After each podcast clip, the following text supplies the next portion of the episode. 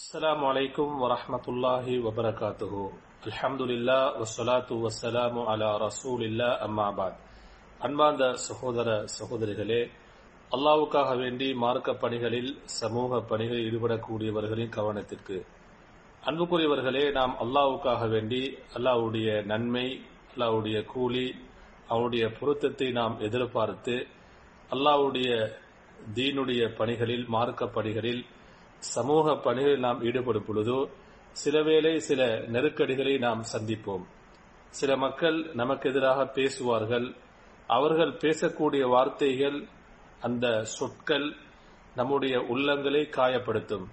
நம்முடைய உள்ளத்திலே நெருக்கடிகளை ஏற்படுத்தும். அன்புக்குரியவர்களே அந்த சந்தர்ப்பங்களில் நாம் தளர்ந்துவிடக்கூடாது. நம்முடைய பணிகளை நாங்கள் விட்டுவிடக்கூடாது.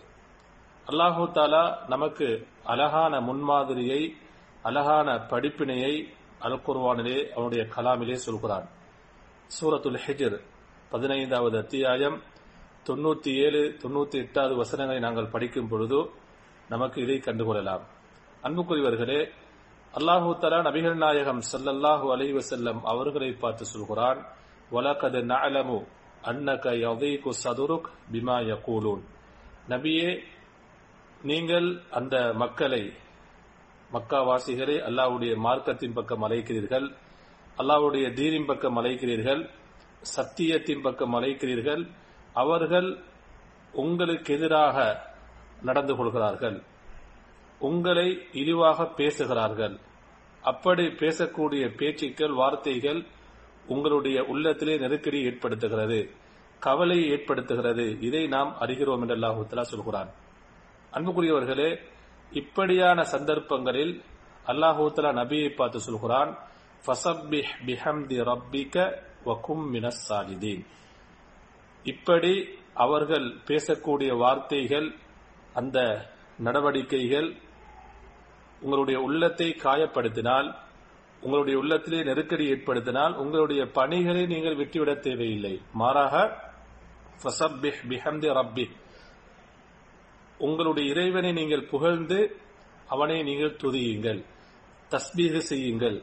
அல்லாவை திக்ரு செய்யுங்கள் என்று அல்லாஹால சொல்கிறார் வகும் மின சாஜிதீன் அல்லாவை சுஜூது செய்து நீங்கள் சுஜூது செய்யக்கூடியவர்கள் ஒருவராக மாறிவிடுங்கள்.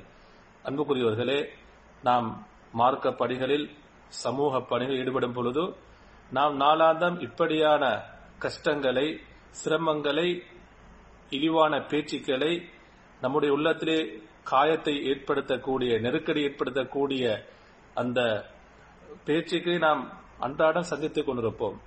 எனவே நாங்கள் மனம் தளரவிடக்கூடாது. நம்முடைய பணிகளை நாங்கள் விற்றுவிடக்கூடாது மாறாக அல்லாஹு தாலா அவனுடைய தூதருக்கு எப்படியான ஆறுதலான வார்த்தைகளை சொல்கிறானோ அப்படியான கஷ்டமான நேரங்களில் நிலைமைகள் எப்படி நடந்து கொள்ள வேண்டும் என்று சொல்கிறானோ நாமும் அப்படியே நடந்து கொள்ள வேண்டும். நம்முடைய அந்த பணிகளை நாம் அல்லாவுக்காக வேண்டி தொடர்ந்து செய்து கொண்டிருக்க வேண்டும். அல்லாவை அதிகம் அதிகமாக தஸ்பீக செய்ய வேண்டும். அதே போன்று நாம் அதிகமாக அல்லாவிடத்திலே சஜிதா செய்து தொழுது அல்லாவிடத்திலே துவா கேட்க வேண்டும். வல்லவன் அல்லாஹ் நம் அனைவரையும் பொருந்து கொள்வானாக.